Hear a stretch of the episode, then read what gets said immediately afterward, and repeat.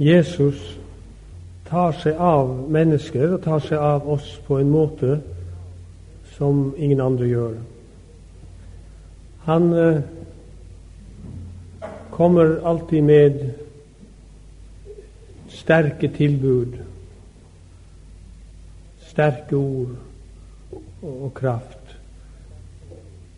Det er disse beretningene om Jesus da han var i verden, er vidunderlige beretninger, og vi kjenner dem godt, alle sammen. Og det er en beretning som vi har lest og lest og snakket om og snakket om i årevis. Jeg syns den er fantastisk. Det er Johannes 5, mannen ved Betesta dam.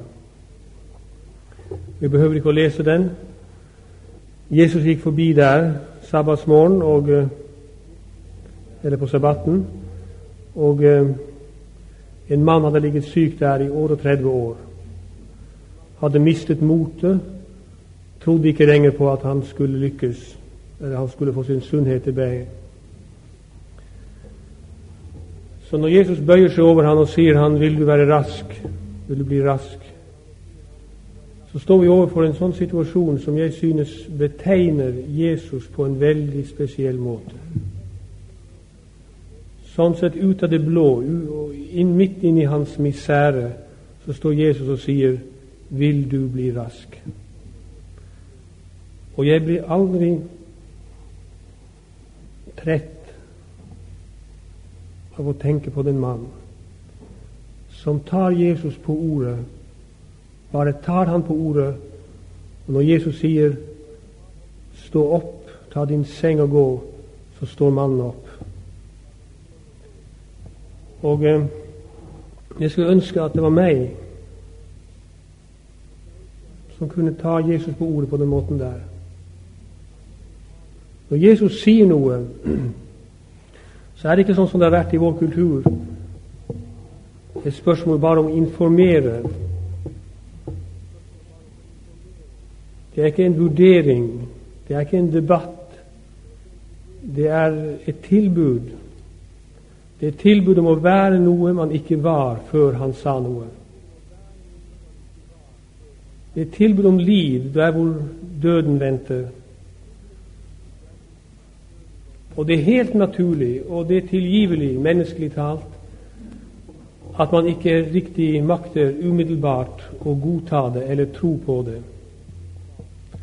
Derfor så betegner denne historien et enestående eksempel på forskjellen hvordan man tenker naturlig, menneskelig, og hvordan man kan tenke bibelsk.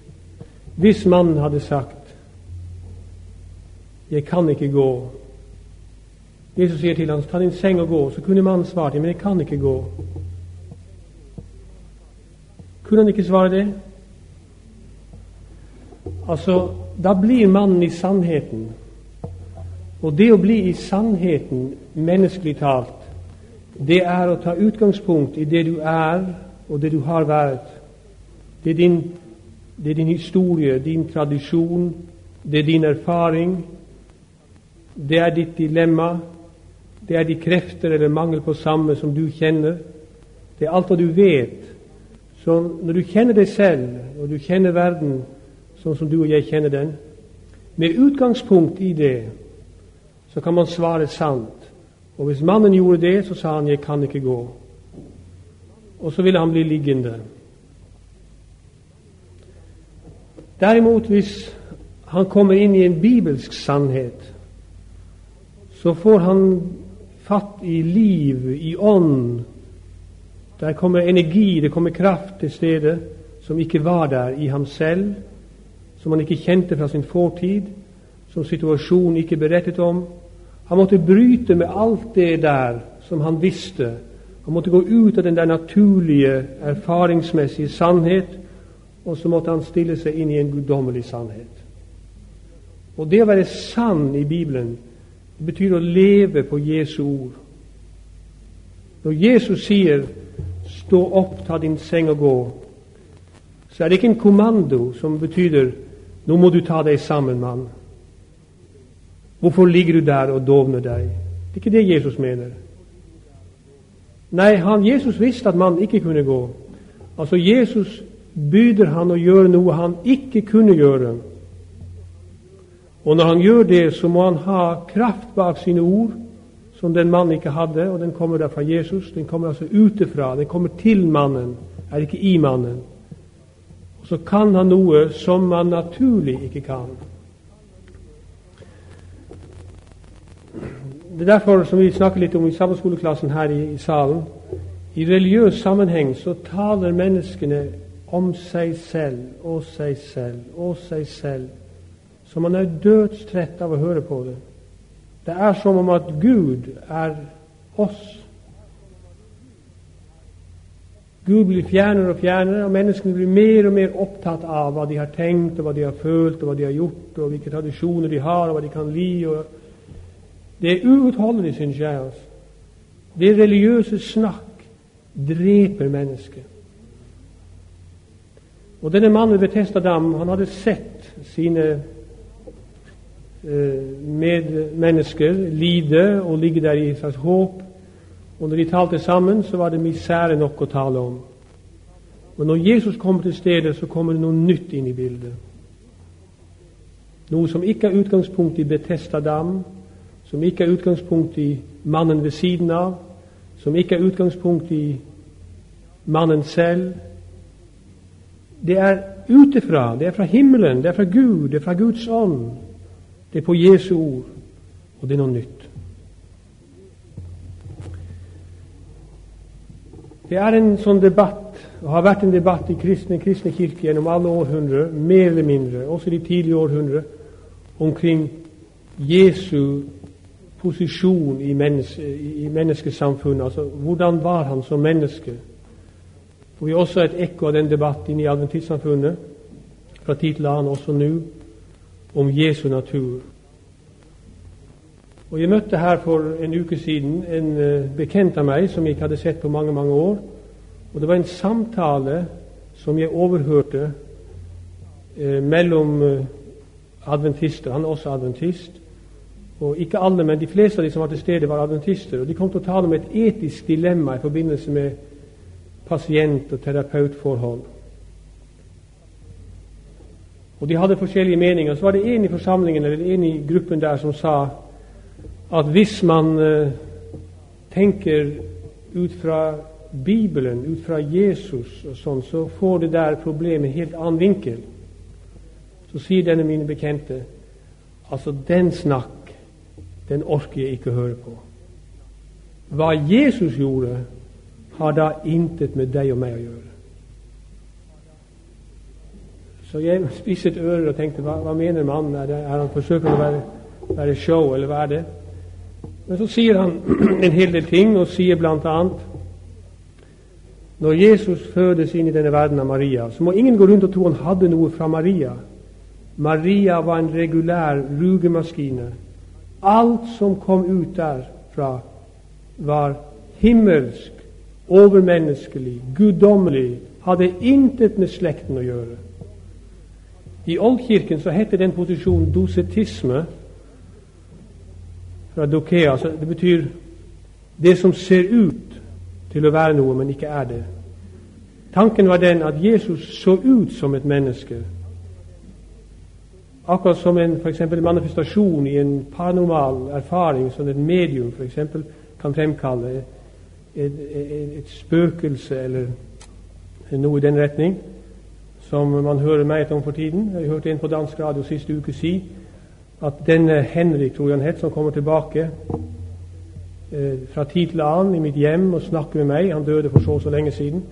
Han, han, ser ut som han gjorde da han levde, men han er ikke han. Og jeg kan merke at han er liksom mer plastisk eller gjennomsiktlig, eller han er ikke ekte. Det, han er ånd. Men han taler, han tenker, han vil noe, osv. Og, og dosetismen hadde dette her, denne her tanken at Jesus, når han kommer inn i verden, så har han utseende av og gebærder seg som et menneske, så man skulle nesten tro han var et menneske, men tro det ikke. Han er ikke menneske. Så Det er en gammel kjetters tanke, og den har liksom vokst meg til liv igjen. Og det er det som denne min bekjente fra flere år tilbake doserer og sier når vi taler om Jesus, så taler vi om noe som er så annerledes. Han er ikke menneske. Hans fristelse var ikke våre. Hans kropp er en annen. Det er ikke noe menneskelige gener der. Så Det er jo en feil å tenke på på den måten. Så skal jeg forsøke å si det her kan man snakke om på så mange måter. Jeg skal forsøke å snakke om det på, en, på, det, på følgende måte. Når Jesus taler om livet i seg selv, så refererer ikke Jesus til sin natur som menneske. Jesus refererer til Guds vilje, til hva Gud har talt, til hva Gud har tenkt, til hva Gud vil. For eksempel står det her i Johannes evangeliet 5,19. Så svarte Jesus og sa til dem, sannelig, sannelig sier jeg dere, Sønnen kan slett intet gjøre av seg selv. Hørte du det? Sønnen kan slett intet gjøre av seg selv, men kun det han gjør. Til hva, det, til hva han gjør, det samme gjør også Sønnen. Altså Når Jesus opptrer i verden men som menneske på menneskelige betingelser, så er han jo ekte menneske. Det som Hebrevbrevet sier, det var Abrahams barn han kom for å ta seg av.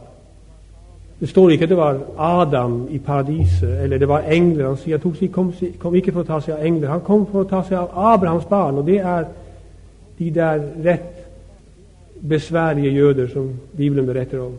Det var dem han tok seg av. Derfor står det det passet ham å bli hans brødre lik i ett og alt, for det var dem han skulle ha medynk med. Det var Abrahams barn han skulle redde. Så det er trøstens ord til deg og meg. Og så står det at derfor når han kommer inn i verden, så står det Sønnen kan slett intet gjøre av seg selv. Og videre står det i samme kapittel til liksom Faderen har liv i seg selv, således har Han også givet Sønnen å ha liv i seg selv. Og videre Jeg kan slett intet gjøre av meg selv. Sånn tenker ikke Kirken om Jesus. Den katolske kirke, for, eksempel, for å bruke den som et eksempel, den ønsker å, å føre et naturlig argument for Jesu hellige, rettferdige liv. Det vil si at når Jesus gjør rett, så gjør han rett fordi det var genetisk, biologisk betinget. Derfor man sier at han var unnfanget av Maria, at hun var ubesmittet unnfanget. Maria måtte være uten synd for at Jesus kunne fødes uten synd. For skal man ikke synde, så må man være født uten synd. Det er sånn argumentet. Og Derfor denne min bekjente sier til meg, eller sier til gruppen der Jesus har ikke noe med oss å gjøre. Det er noe helt annet. Det vil si man skal ha en naturlig forklaring på godhet. På samme måte som man får en naturlig forklaring på det onde. Um, I uh, Koranen Jeg har ikke lest hele Koranen, men jeg har lest en hel del av Koranen. Og det har interessert meg å se hvordan Koranen ser på dette, dette, dette synspunktet her. Jeg har den ikke med, tilfeldigvis. Koranen gjentar fra skapelsesberetningen og ned denne historien om hvordan mennesket, når det har gått bort fra Gud, har stillet seg i den grad utenfor Gud at det aldri kan komme til å gjøre Allahs vilje. Og Allah har ingen mulighet til å forandre på det, unntatt skjære tungen ut eller hogge hånden av eller osv. True og presse. Derfor så tror man jo i den koranske sammenheng i den muslimske sammenheng. Man tror at man skal beherske samfunnet via lov og via makt for at samfunnet skal være rett. Man har oppgitt troen, eller man har ikke troen på at mennesket kan vinnes ved Guds ånd til å bli rett. Man må tvinge frem rettferdighet. Samme kjenner i marxismen. Vi kjenner det i Kirkens forsøk på å anvende staten som maktfaktor for å fremme sin sak og sitt argument. Og Jesus sier 'mitt rike er ikke av denne verden'. Var mitt rike av denne verden, så ville de som mine venner kjempe for at jeg ikke ble arrestert. Altså ikke av denne verden. Helt andre midler. Et nytt liv utenfra. Ikke naturlig. Så denne naturlighet for det onde, denne naturlighet for det gode som man søker Jesus, det er Bibelen sett i en løgnaktig posisjon. Det er det som Nikodemus fant så besværlig å kunne godta når han møter Jesus der, husker du, på Oljeberget. Der er begynnelsen av Jesu offentlige tjeneste. Jesus hadde renset tempelet, og Nikodemus var rystet, og han var imponert. Han går til han i hemmelighet og sier det ene og sier det annet. og Så sier Jesus du må fødes på ny. Og så kommer dette her naturlige svar. Hvordan kan et menneske, når det blir gammelt, fødes på ny? Kan man igjen komme inn i mors liv, for så videre? Som om at Guds rike det måtte komme fra mors liv. Guds rike kommer ikke fra mors liv. Guds rike det kommer på basis av Jesu ord. Det er mannen i Betesta. Jesus har sagt 'stå opp og gå'. Det blir bli fortalt noe. Du får et tilbud. Det kommer utenfra. Du er ikke født med det. Det er ikke naturlig. Det er unaturlig. Det er overnaturlig. Kan man, når man er gammel, komme inn i mors liv? Jesus han feier til side det argumentet og sier han, det som er født av kjød, er kjød. Det som er født av ånd, er ånd. Og så argumenterer han videre, så du kjenner beretningen. For dette at Guds rike er et tilbud om noe som mennesket naturlig ikke har. Derfor Når Jesus omtaler det, så gjør han det mange ganger, f.eks. gjennom hele Johannes evangeliet. Jeg skal lese et par eksempler til. Det står i det sjette kapittel 10 jeg, jeg er kommet ned fra himmelen ikke for å gjøre min vilje, men Hans vilje som sendte meg. Og Jesus hadde problemer med sin vilje og Guds vilje. Det står om ham i Getsemane at han gikk inn i, i haven, og han ba, og han kom ut. Han vaklet. Og Det er en uhyre interessant beretning. Og man ryster når man leser den. For man forestiller seg nesten at Jesus kunne gi opp. Og Jesus kunne gitt opp. Så går han inn én gang, så kommer han ut. Og disiplene sover, osv. Og så går han inn igjen og roper enda en gang de samme ord og sier, er det mulig La meg få min vilje. Og han har ennå ikke besluttet seg, hvilket forteller det forskjell på å bli fristet og det å så falle i fristelse. Det er noen kristne som er mer bekymret for De føler seg besmittet og ussel og syndig fordi de er fristet. Man bombarderes av forkerte tanker om bitterhet og hat og sjalusi og dårligdom. Og, og fordi man møter disse ting, det er ikke det samme som at mennesket er sånn. Jesus ble bombardert av andre forslag, og han går ut og han går inn i denne Getsemane-havet og får etter tredje gang når han går inn, endelig tatt sin beslutning. Din vilje skje, ikke min. Er Jesus menneske? Ja, Det står i Hebrebrevet at i sitt jordlys dager har han frembåret bønner med skrik og tårer og bedt om befrielse, og han lærte lydighet av det han led, kan du, bli, kan du få en mer menneskelig situasjon. Kan Jesus komme deg nærmere enn når du leser om ham i evangeliene her? Og jeg gjentar, det står her, som jeg leste, til jeg er kommet ned fra himmelen ikke for å gjøre min vilje, men Hans vilje som sendte meg. Og det var en kamp. Og han vet hvordan man seiler i den kamp. Han vet hvordan man får tilført det man behøver av ånd og liv for å leve i en ond verden. Det står i det sjuende, kapittel. Jesus svarte og sa til dem og sa:" Min lære er ikke min egen, men Han som sendte meg. Sa Jesus det? Det står her. Det står 'Min lære er ikke min egen'. Det har mange teologer i kirkene rundt omkring aldri godtatt.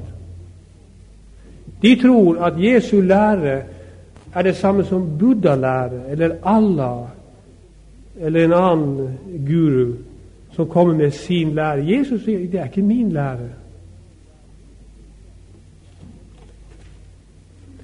Samme kapittel 7, vers 28. Jesus ropte da mens han mens han lærte i helligdommen og sa:" Ja, I kjenner meg og vet jeg, hvorfra jeg er, og dog er jeg ikke kommet av meg selv, men Han som har sendt meg, er Sandru, han som I ikke kjenner. Og Han føyer til litt senere i den samtale hadde I kjent Faderen, hadde I godtatt meg. Hvis I virkelig selv vil, så skal du forstå at min lærer er Gud. Hva er poenget? Poenget er vi har samme Far. Hans ånd, Hellig ånd, påvirker den som hører, og Jesus som taler. Hadde du kjent den ånd, hadde du kjent det ord, så hadde du kjent meg. Og det var nødvendig at han, han ble sine brødre lik for at han kunne redde dem. Så det er et veldig argument. Jeg vet hvor jeg kommer fra, sier han et annet sted. Han roper inn tempelet. Både vet de hvem jeg er, hvor jeg kommer fra, på basis av at han visste at Helligånd hadde overbevist dem. Men de ville ikke. Hvorfor forstår de ikke hva jeg sier? Det har alltid syntes var et sånn utrolig argument at Jesus sier til jødene Hvorfor forstår de ikke hva jeg sier? Og ingen har jo beskyldt jødene for å være stupide eller dumme eller kort i hodet. Aldri. De har alltid vært det motsatte, mer eller mindre. Så sier han I vil ikke. Så det er et helt annet problem. Hvordan kan det være at man ikke forstår fordi man ikke vil? Jo, for hvis man vil, så kommer man inn under Guds ånds påvirkning. Og så forstår man det Jesus forstår. Og det er en forståelse til liv og til fred som mennesket ikke har i seg selv. Vel, nå må jeg ikke miste poenget i det her jeg står og sier. Jeg forsøker å peke på at man taler om at man skal forstå mennesket. Nikodemus mente at, at det var en naturlig betingelse for det var en naturlig bakgrunn for som gir et hellig liv. Jesus feier det til side. det Kjød er kjød, ånd er ånd. Må ikke blande kortene. Mannen ved Betesta er solgt på naturlig basis. På Jesu ord nytt liv. Når Jesus argumenterer for sitt hellige liv i verden, så refererer ikke han til å si ja, jeg er jo sønn av Maria, den, den ubesmittede, unnfangede. Har du hørt han si det? Det sier paven, det sier ikke Jesus. Jesus sier ikke har ikke noe med deg å gjøre', 'jeg ligner ikke på deg'. Nei. Han sier 'vil du lære å be', lær oss å be. Jeg har hørt 'vår Far, du som er i himmelen'. Forestill deg at Jesus bøyde kne og sa 'Min Far, du som er i himmelen'. Vår Far. Så han ber til sin far og innlemmer da sine disipler i det og deg og meg. Og Jesus sier her et annet sted, i det åttende kapittel, Johannes igjen, når jeg får opphøyet menneskesønnen, så skal jeg forstå at jeg er den jeg er, og at jeg ikke gjør noe av meg selv, men som Faderen har lært meg, således taler jeg. Og Han som sendte meg, er med meg. Han har ikke latt meg alene, fordi jeg alltid gjør hva det er ham velbehagelig. Så det er ikke mye selvrealisasjon her. Så at Jesus kommer for å etablere sitt ego i noen betydning. Han gjør det som er Faderen velbehagelig. Niende kapittel. Vi må gjøre Hans gjerninger som har sendt meg, så lenge det er dag. Det kommer natta, ingen kan arbeide. Så har han travelt. Skal han videre, så dreier det seg om en annens vilje. Ingen tar det fra meg, dette liv som han taler om. Men jeg setter det til av meg selv. Jeg har makt til å sette det til, og jeg har makt til å ta det igjen. Dette bud fikk jeg av min far. Vel, tiden går. Jeg kunne lese en par vers til for å understreke dette, dette denne måten hvor Jesus taler på. Vi kommer frem til tiende kapittel, vers 37. Hvis jeg ikke gjør min Faders gjerninger, skal jeg ikke tro meg. Var ikke det interessant? Hvordan vet du at Jesu ord er sant? Det vet du fordi du står i hans Du står under den samme ånd.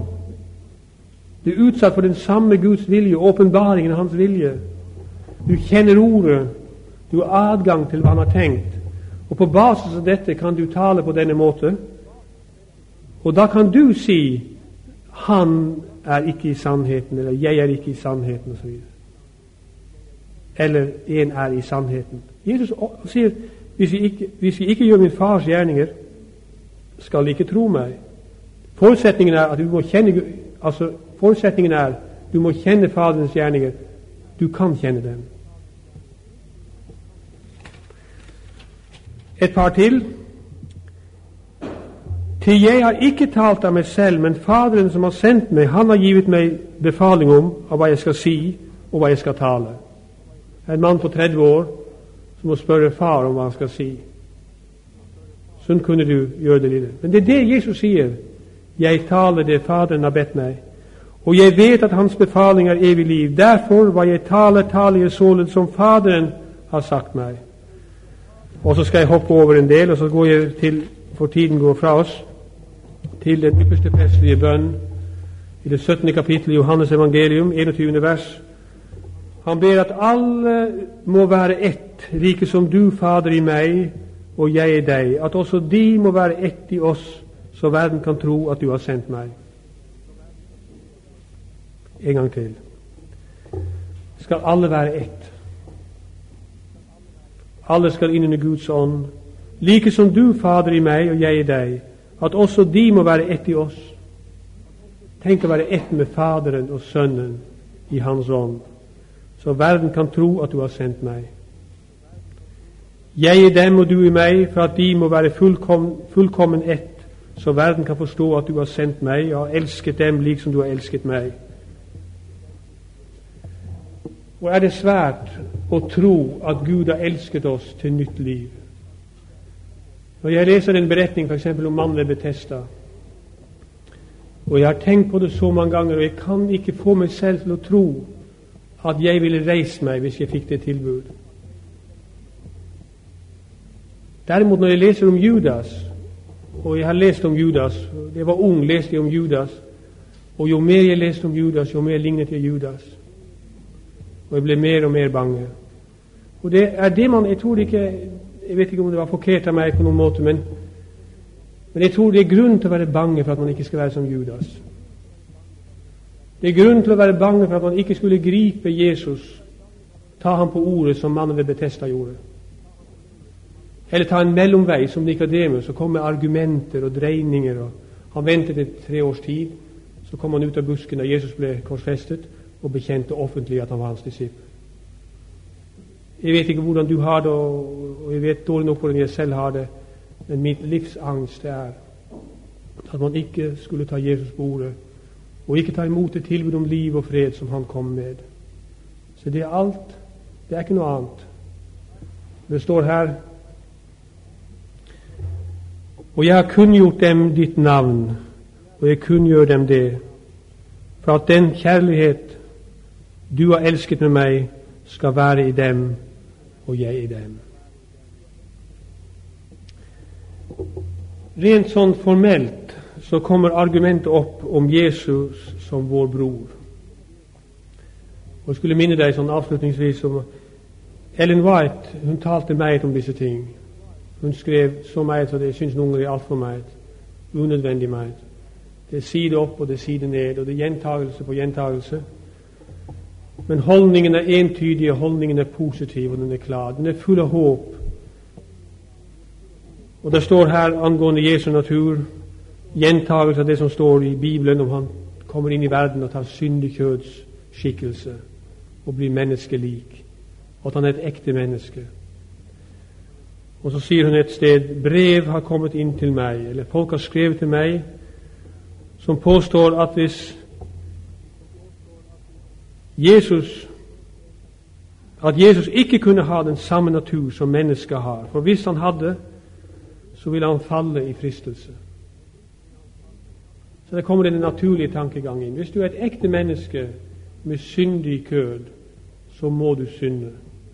Det er fordi synd og rettferdighet alltid skal forklares naturlig. Det er pavekirkens tragedie. All hellighet skal ha en naturlig forklaring. Det er Kirkens forferdelige dilemma. Det er det som er så trettende i Kirken. Alt det presteprat om presten og om seg selv og om Det som ikke gir håp, altså. Det er ingen naturlig forklaring på ondskap. Hvis det er naturlig forklaring på ondskap, så er det ikke ondt lenger. Det er først når det ikke er en naturlig forklaring på det onde, at man kan dømme det. Det man er, er ikke lik med det man bør være. Det man bør, er ikke lik med man er. Er og bør er forskjellige ting etter at synd kom inn. Men alle har alltid ønsket å sette likhetstegn mellom er og bør. Derfor Når du vet hvordan man er, så vet man også hvordan man bør være. og Det er den største løgn fortalt i den sammenheng. Men Jesus, eh, Elvard skriver veldig klart om det. Hun sier er det sånn at hvis Jesus hadde vår natur, så måtte han falle i synd som vi falt? Nei, nei. Så sier hun hvis han ikke hadde menneskets natur, så kunne han ikke være vårt eksempel. Hvis han ikke var delaktig i vår natur, så kunne han heller ikke bli fristet som mennesker blir fristet. Og hvis det ikke var mulig for ham å falle i synd, så kunne han ikke være vår hjelper. Det er en alvorlig sannhet og en realitet at Kristus kom for å kjempe menneskets kamp på menneskets vegne. Hans fristelser og hans seier forteller oss at menneskeligheten, altså den menneskelige natur, kan efterligne hans mønster eller hans liv. Han kom for å gjøre oss delaktig i guddommelig natur. Og det er det mannen ved Betesta opplever. Forfallen, halvdød og fortvilet. Så står mannen opp, ren hud, nervene enerverer, musklene virker, knollene er på plass, leddene er i funksjon. Mannen går omkring og det er kun mennesker som står det imot. Fariseerne møtte ham og sier, 'Hvem er det som har bedt deg bære en seng på sabbaten?' Hvor avstumpet kan man bli? Og så kommer Jesus og møter mannen senere hen. Da Jesus møter mannen senere i tempelet og uh, taler med ham, og så sier han dette til ham, som må være advarsel til oss. Gå, synd ikke, for at ikke noe enda verre skal ramme deg. Og det som er enda verre enn sykdom og død, det er hva for noe? Det er fortapelse. Det største lykke er evig liv. Den største ulykke er fortapelse. Alt annet er sekundært til det. Men hvis Gud vil redde oss i dette liv, helbrede oss og hele oss, og gjøre oss ny i dette liv, så forteller jo det at han er god, men det forteller også hvordan han er det. Og Det er ingen henvisning til vår historie, til vår erfaring, til våre 38 år. Det er ikke en henvisning til Jesu fødsel og Maria. Det er ikke genetikk og biologi. Jeg sier det, vil du bli rask? Ja, men jeg har ingen til å bære meg ned i vannet. Jeg sier, stå opp, ta din seng og gå. Og mannen reiste seg og kunne gå. Og til Gud hjelpe oss til å ta Jesus på ordet.